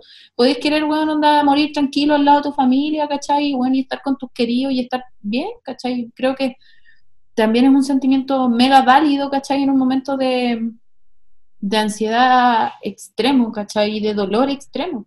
Creo que también he trabajado mucho en eso, como con el validar el dolor ajeno, y eso me lo ha hecho ver, puta, leerle la carta astral a los personal de salud que vienen a preguntarme por qué estoy pasando por esta web, mm. ¿cachai? Como por qué llevo, bueno, no sé, 20 días trabajando bueno, en el hospital y lo único que hace es morirse de gente, ¿cachai? Que es súper difícil de llevar, weón. ¿Qué igual le decía a una persona que está pasando por eso, ¿cachai? Claro, claro. Es como tratar de buscar una interpretación que sea como más. claro, como dar un, un, aliento, pero claro, más allá de eso. Es un aliento, más que eso, como loco, estáis pasando por, por un momento en que se te puede estar destruyendo esto, esto es lo que podéis empezar a mirar, mira por acá, ¿cachai? Y puta, igual, agárrate como podáis, ¿cachai? agárrate como podáis de esta weá, si no hay manera de, de atravesar una pandemia, menos aún que está tan televisada, pero a lo que iba, que se me fue la onda también, es que la gente espera el cambio automático y, la gente espera como la transformación automática y eso también me parece peligroso porque los cambios sociales, las coyunturas históricas no son automáticas, son cambios profundos que tienen que ver con los arraigos inconscientes de la cultura, sacarte, eh, como dice la Sueli Rodnick, que es una autora, una psicoanalista brasilera, sacarte la fetichización que te genera el capitalismo en tu propio inconsciente, la sensación de que tú te vales como una mercancía, la sensación de mm. que tú todo el rato te podías estar vendiendo, ¿cachai? Y eso es súper difícil de sacar porque tenéis, buen ¿cuánto? 500 años buen de perfeccionamiento del sistema, ¿cachai? Del modelo, porque no es un modelo, el neoliberalismo ya es la parte más asquerosa de la weá, ¿cachai? Pero bueno, son 500 años. Sí, la llegó Cristóbal Colón o la capitalismo. Claro, es que claro, es que es súper complicado porque finalmente lo que uno está haciendo es, o sea, por lo menos lo que, y eso es lo que, ah, no sé, por lo que veo, es el tratar de, de velar la ideología que está detrás de todo y que finalmente es lo que va construyendo y que no es una cuestión así como natural o como lo técnico, o el típico esa cuestión así como no hay que seguir el argumento de los técnicos, que en realidad es ideológico, esa cuestión es imposible, no es... Es que esa es la weá, la pretensión de la neutralidad de la persona que emite ese discurso, weón, es súper absurda, si la gente, weón, tiene sesgos, la gente se para desde un punto de vista y ese punto de vista tiene que ver con su historia personal, con sus trancas, con su puta lugar donde nació, con las carencias de su cultura, con los problemas de la cultura en general, con las expectativas de la sociedad en particular. Bueno, son muchas weas que determinan que uno mire desde un lugar en particular, no es solamente una pura wea, ¿cachai? Claro, claro, entonces como... Em, a lo mejor como para... Eh, como para dar como un, tratar de dar ese aliento. Eh, a mí quería, yo quería hablar como del eclipse que se viene ahora en diciembre. Eh, igual, y también como para a lo mejor enfocarlo también en lo que, eh, lo que pasa en Chile, porque claro, el, el, tuit ese que mencionamos delante era como súper gráfico, pero no sé si ¿Hay algo que como que hayáis visto o, o, qué pensáis respecto de ese eclipse? Porque encuentro por lo menos para mí igual interesante el tema de que eh, el CHI del año pasado como que abrió todo un, un espectro de situaciones eh, independientes, claro, que, se, mezclan con el tema de, Saturno, Plutón, eh, Júpiter en Capricornio, pero claro que ahora se abre otro, otro nodo, o sea, se abre otra energía, otra discusión que, y que más encima, por lo menos a mí me, me, llama mucho la atención que justo esté como ahí está como dando vuelta el tema del plebiscito, que igual tiene que ver con un poco de ya, votemos ciertos dogmas, empecemos a conversar. Eh, no sé qué has visto tú que como para abrir la discusión y a lo mejor dar un poco de esperanza o dar un... un, Había esperanza, sembraba el amor. Ah, eh, puta, no sé, yo no sé si tengo esperanza. Ya. Es que no, es que la verdad es que esperanza en qué? Esperanza en qué? En que va a volver a ser todo como antes en que vamos a volver a abrazarnos y encontrarnos y vamos a poder seguir tomando chela en los bares, ¿cachai? Como vivíamos antes, nos vamos a poder seguir realizando la misma pega. No sé qué chucha va a pasar. La weá se va a desarmar entera y se va a construir de nuevo, pero no tengo idea para dónde va a ir. Y yo fluyo nomás, que vaya nomás la weá. Por algo sigo para acá y a veces mis peores, mis peores como tristezas de esta cuarentena ha sido, ¿por qué mierda no me mató mi expareja, weón, cuando pudo? ¿Para qué chucha estoy acá, cachai? ¿Para qué mierda vine para acá? Onda, como, he llegado a ese límite de decir, puta la weá, onda, no quiero estar acá, cachai? Y no lo digo desde me voy a suicidar o algo por el mm. estilo. En ningún caso, por favor, chiquillos, si alguien se quiere suicidar de los que están escuchando el programa, busquen ayuda. Eh, pero... Eh, yo no tengo una esperanza de un futuro feliz, ¿cachai? No tengo una esperanza de, de, una, de un mundo así como imaginación con así el corazón y la, el arcoíris de Bob Esponja. Creo que la weá va a ser una cuestión que nos va a costar harto tiempo porque todo esto está ralentizando y haciendo más lento el tema del cambio climático, pero bueno, esa weá se nos viene después. El, el jefe, este, el subjefe, ¿cachai? El coronavirus, el subjefe. Mm, mm. Pero entonces eh, elige una distopía entretenida, por la que más te guste. Vamos a tener una distopía como Mad Max, eh, como 1984, o como. ¿Cuál otro puede ser? Mundo eh, Blade Runner. Mundo feliz. Ya, pues quedémonos como Blade Runner en el futuro nomás, pues. Quedémonos encontrándonos Ryan Gosling con Harrison Ford, porque Mad Max igual termina bonito. Por lo menos Fury Road termina bonito, ¿cachai? Igual hay agua al fin del día. No sé si va a haber agua, ¿cachai? Como puta y, y 1984... ¿Ah? Se descarta SeaWorld. No, chao, no pasa nada. Eh, lo que yo sí creo es que también va a haber una va a haber una conglomeración y eso también lo he leído, los, millonarios del mundo se están comprando bunkers, ¿cachai? Como no veo que haya una manera de soltar como este modelo, este régimen. Tení el monopolio de la violencia, ¿cachai? Legítima por la fuerza y la fuerza económica y la fuerza religiosa y la fuerza eclesiástica, ¿cachai? No, no sé si le veo salida a esta web. Y mm. lamentablemente, perdónenme ser la Capricornio de, de la sala, pero soy Capricornio. Pero creo que lo importante es como es vivir el ahora ¿no? es vivir el ahora, vivir lo mejor que podamos, es generar sentido dentro, del, dentro de los rangos de, y límites de tiempo que se nos otorguen, es no esperar idealizaciones, es poder mantenerse informado, es poder mantenerse crítico, es poder discriminar información, trabajar nuestras ansiedades, trabajar nuestros dolores, trabajar nuestros miedos y puta, y esperar que mañana quizás sea un poquito mejor que ayer, pues. es lo único. Y yo creo que puta, eso se lo podéis decir a una persona viviendo la guerra de Kosovo en 1994, viviendo la dictadura en 1982, weón, viviendo, puta, el sistema feudal en 1300, ¿cachai? Em, viviendo, weón, el volcán Vesubio, ¿cachai? Weón, en, en ay, en el culano y en la otra weá con P que se me olvidó el nombre, ¿cachai, weón? La historia humana es así, ¿cachai? Como, ¿por qué estamos esperando, weón, que nosotros seamos los que vamos a cambiar y vamos a romper la weá? Somos seres humanos, aceptémoslo. Y, está bien aceptar la humanidad, está bien aceptar la limitación de la humanidad, está bien aceptar que somos finitos. Construirse discursos también es muy mega válido, pero aceptar la finitud de la humanidad y aceptar la finitud de, de muchas cosas está bien, ¿cachai? Hay que seguir peleándola para que la weá sea mejor, pero creo que está muy difícil la weá, muy cuesta arriba, ¿cachai?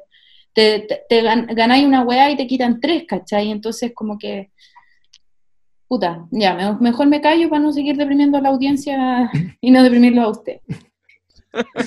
por eso yo te quiero No, no, está, está, bien, mira, yo por un lado creo que eh, definitivamente estamos viendo que se están desarmando estructuras y eso ya me parece interesante ver qué estructuras se van a desarmar. Eh, pero claro, como para ir haciendo una meta más, más cercana, como decís tú, a futuro, bueno. Eh, yo lo, lo, lo, que dices tú, yo lo veo por último, bueno, vamos paso a paso, viendo qué se puede hacer, porque Vamos cachando qué pasa, si bueno, o sea, aspirar a un idealismo cuando todo lo que tratáis de construir se cae es un poco iluso. Hay que ir de a claro, poco. Claro, mm. No, pero estamos viendo cosas entretenidas, pasémoslo bien. Así como veía el eclipse nomás, pero, o sea, verlo nomás, así como que pensáis nomás, nada más. Porque claro, puede ser bien, puede ser malo, nadie sabe nomás, pues esa cuestión Nadie sabe, los mapuches hablan muy mal de los eclipses, muy mal de los eclipses, dicen que cuando hay un eclipse en el territorio pasan weas malas, entonces, puta, hay que hacerles caso, pues, weón, hay que hacerles caso, que los veis ahí como están, y no sé, yo, puta, para el, 2018, para el eclipse que fue en Acuario, en julio del 2018 yo tuve un sueño, tuve un sueño muy loco y fue muy cuático, porque en verdad es, medio profético el sueño, Julián. Em, soñé con una revuelta en un año nuevo, ¿cachai? Una revuelta en un año nuevo que se veían dos planetas en el cielo, ¿cachai? Y la flecha de Sagitario y la confusión de Júpiter con Saturno y el eclipse en Sagitario tiene mucho sentido y veía mucho correr gente, veía mucha mierda, veía, bueno, gente robando, y lo que más me llamó la atención del sueño, yo veía el sueño, veía a toda la gente muy desesperada, como muy palpico, como, bueno, anda, puta, bueno, anda, se está cayendo todo, y yo veía un arcoíris al fondo del, del cielo, en el horizonte. Y pasábamos corriendo por un colegio, y mm, adentro del colegio había machis que estaban tocando los cultrunes, y era una weá así como muy de hoy, el conocimiento ancestral se está tomando el espacio formal ¿cachai? Como que eso yo creo que podría ser algo que yo me podría agarrar, porque ese sueño cada día lo veo más reactualizado y digo, chucha, esta está pasando por este yo social, decía, ¿este, ¿este es el año nuevo o es otro año nuevo? Porque pensaba que era la conjunción de Plutón con Saturno. Pero como siguió la wea, puta, creo que tiene que ver con eso. Yo creo que quizás vamos a una sociedad, no sé si vamos a un comunismo chino, pero mm. sí quizás vamos a una sociedad más de clanes Volver al clan, volver al, espacio que significa el clan y el, cuidarte como grupo, ¿cachai? Creo que por ahí yo creo que podemos encontrar quizás una esperanza y, eso fue algo que me pasó. Eh, puta, el día que Piñera lanzó la ley anti-encapuchado, eh, yo estaba acá y en mi casa, yo vivo muy cerca de la Rosa de la Dignidad, y estaba quedando la cagada, todos los días los pacos, quedaban a masa zorras, en una weá horrible y vi la weá de la ley anti-encapuchado y me puse a llorar, me puse a llorar, estuve tres días llorando para cagar así. Eh, y bueno, no lo podía entender porque yo en mi historia personal me tocó liberarme de una madre facha pinochetista, nea psycho, ¿cachai? Que bueno, anda, sacarme el yugo de su poder fue una weá que me ha costado mucha plata sacármelo a nivel de terapia.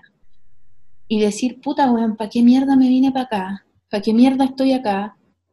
Si estoy viendo que, bueno, onda, me liberé, ¿cachai? De, de, de este dictador, ¿cachai? Mini, que era mi mamá.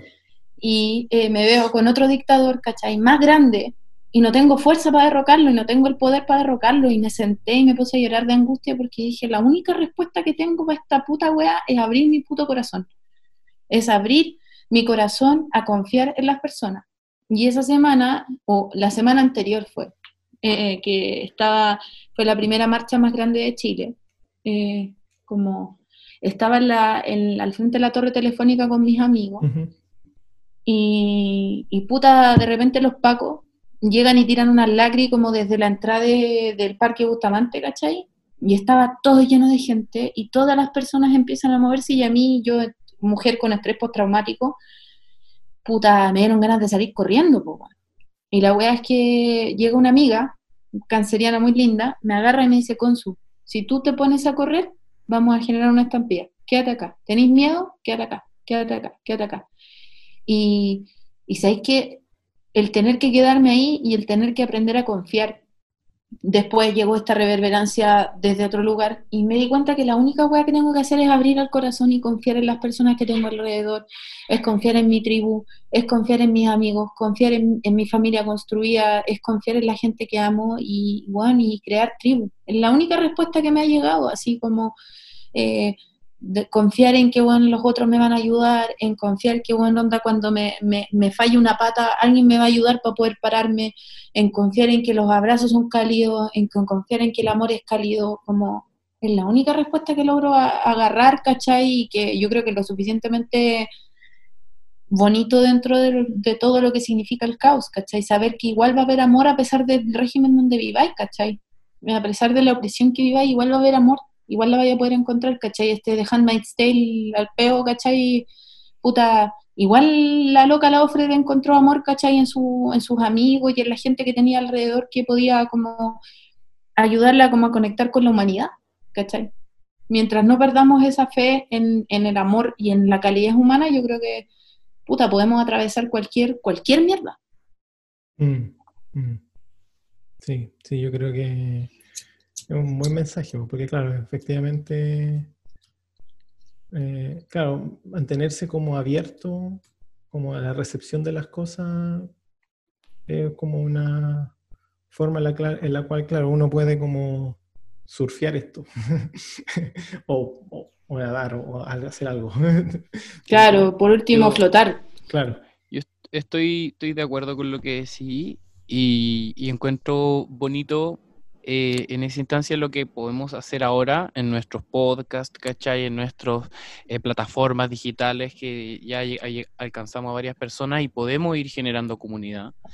Eh, en la que nos encontramos con estos gustos que quizás son alternativos o lo eran, ahora ya están pudiendo ser más parte de un grupo y al mismo tiempo donde se dan instancias de amor espontáneo y casi cotidiano, como el hecho de que tú vengas para nuestro programa. Que yo lo considero algo súper amoroso de tu parte, ¿cachai? Y que nosotros te reciprocaremos en el momento que podamos también hacerlo.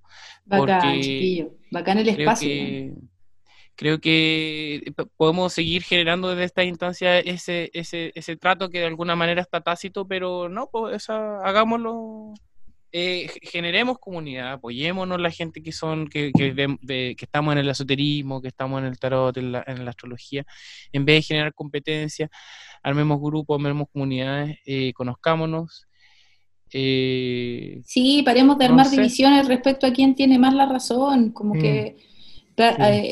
¿Es más importante tener la razón o tener a personas alrededor, cachai? Como, esa siempre me queda es mi pregunta, como, bueno, me, vale madre, weón, ser la, sacerdotisa de, la revolución, cachai? Me vale madre esa weá, me importa un pico, onda, como yo no quiero tener una calle, un monumento con mi nombre, una entrada en Wikipedia que diga que soy bacán, me importa un pico, la idea es que, weón, dentro de mi propia vida, más allá de la trascendencia individual que pueda tener, así como de acostarme a dormir y morirme, si es que me llego a morir así, eh, decir, oh, viví una vida, weón, así, en donde, weón, hice tanta weón, puta, mi inversión de creencias capricornianas hacia lo canceriano eh, es poder decir, puta, eh, viví, viví amor, viví amor, ¿cachai? A lo mejor no el amor que me planteaban mis padres, que no era amor tampoco, ¿cachai? No era amor que me planteó mi pareja que casi me mató, que no era amor, ¿cachai? No era amor que me plantean las personas que me hicieron bullying o las personas que me agarran para el hueveo, que no es amor, ¿cachai?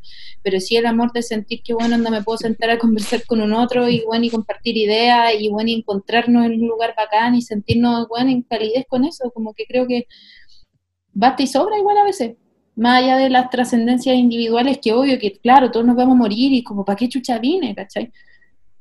Puta, a veces quizás viniste porque, bueno, anda, las moléculas se alinearon nomás, pues, más allá de los planetas alineados, las moléculas se alinearon para que tú pudieras tener vida, ¿cachai? Pero hacer de esa vida algo valorable no necesariamente es que tú seas un, un héroe, ¿cachai? Es que ahí vivido en amor, ¿cachai? Y eso también es lo que yo trato de plasmar con la mía astral, ¿cachai? Es plasmar algo que tiene que ver desde el amor y pegarme los latigazos suficientes al ego y decir, bueno, loco, es una visión más, ¿no? Mm, mm. Sí, sí, yo creo que es una... Es bacán eso, porque claro, es como sacar el ego, tratar, de hacer eso, que también es súper difícil. Eh, es que el ego existe, si el ego te sirve para no, para no diluirte, ¿cachai? el tema es que cuando tu ego quiere sobreponerse a otros egos, ahí ya entra la weá mea, mea loquilla, ¿cachai? Pero hay que saber disciplinarlo, y yo creo que todos los astrólogos y todos los tarotistas y todos los gurús espirituales que quieren ser, bueno, el más o la más, mm. Sean para la casa nomás, pues. Sean para la casa, ser el más en su casa, bacán, sean el más en su casa, pues, Se van a quedar ahí, dándole, dándole fruto a sus perversidades debido a que quieren tener la razón. Claro. No es primera vez que aparece el tema del amor en nuestro podcast y creo que también puede ser bonito empezar a asociarlo más a lo que hacemos nosotros, que es una búsqueda que ojalá sea amorosa, que ojalá eh, llegue al amor y que comparta el amor, en vez de, claro, quedarse en, el egocentrismo, en el narcisismo místico. en ese sentido, eh, bueno, yo creo que vamos cerrando, Géminis, mm. ¿no? Sí, sí, yo creo que estamos ya. Yo seguiría conversando, lo estoy, lo estoy pasando súper bien, me cayó súper bien la miau a, cáncer marxista lo conocía solo en los libros anti, anticomunistas de mi mamá en la casa. sí, sí, me, precede mi fama. Claro, ahí tenés, un buen precedente. Así que, oye, te agradezco, te agradecemos que hayas venido mucho, eh, te agradecemos mucho que hayas venido a nuestro programa. Y, si, te, si, puedes, si quieres venir a, contarnos algo en otra ocasión, otro libro, bacán, nosotros estamos aquí abiertos y nos dicen nomás. Sí, pues ustedes saben que es mutuo, ustedes saben que dentro de, la, fatiga material lo pueda, bacán, feliz. Bacán. Para los que, los que no, te, eh, no te conozcan, ¿dónde te pueden encontrar? Eh, tus redes, Me pueden encontrar en las redes sociales como Miau Astral ah, y pueden comprar mi libro. Ah, eh, no, escribí un libro que se llama Astrología para tiempos difíciles. Escribo en Miau Astral, publico dos veces a la semana por lo general lo que mi interpretación de los tránsitos del cielo. Me gusta hablar de feminismo, me gusta hablar de filosofía, me gusta hablar de sociología, me gusta hablar de poesía, me gusta mucho la poesía. Eh, y nada, abierta a la posibilidad de seguir conversando estos temas, me pareció muy bacán poder hablar con ustedes y también poder como generar esta discusión, poder decirles lo que pienso y que lo valoren y que, y que no sé, se ha escuchado, me parece muy importante en esta altura del partido que alguien quiera escuchar lo que uno puede decir al respecto de algo. Mm, sí, sí. Sí, yo creo que es bacán eso, como, como decía Cáncer, se va retroalimentando todo. Eh, bien, eh, nos pueden nosotros escuchar en eh, arroba Mercurio Mitómano, este es nuestro, así se llama nuestro podcast. yo soy Gemini Charlatán, me pueden seguir en arroba Gemini Charlatán y acá son buenos tus posts, son buenos tus posts, Gemini Charlatán. Gracias, gracias. Se hace lo que se puede ahí. No, bacán, bacán. Aparte que venís de una buena escuela y la escuela de la escuela de Venus en Acuario, Espacio Luna Roja, de bordado astral, las chiquillas son bacanes, son bacanes las cabras. Sí, no, hay un buen, un buen círculo, así que no, en ese sentido se siente como bien estimulado y retroalimentado, así que Es un espacio súper caro, las chiquillas las quiero harto, a la, a la verla quiero caleta, muy linda persona. Sí, buena onda, bacán. Sí. ¿Y a cáncer? A mí me pueden encontrar en Facebook Casa Espiral Pucón o en el Instagram arroba Casa Espiral. Eh, oye, me gustó eso que dijiste de la poesía.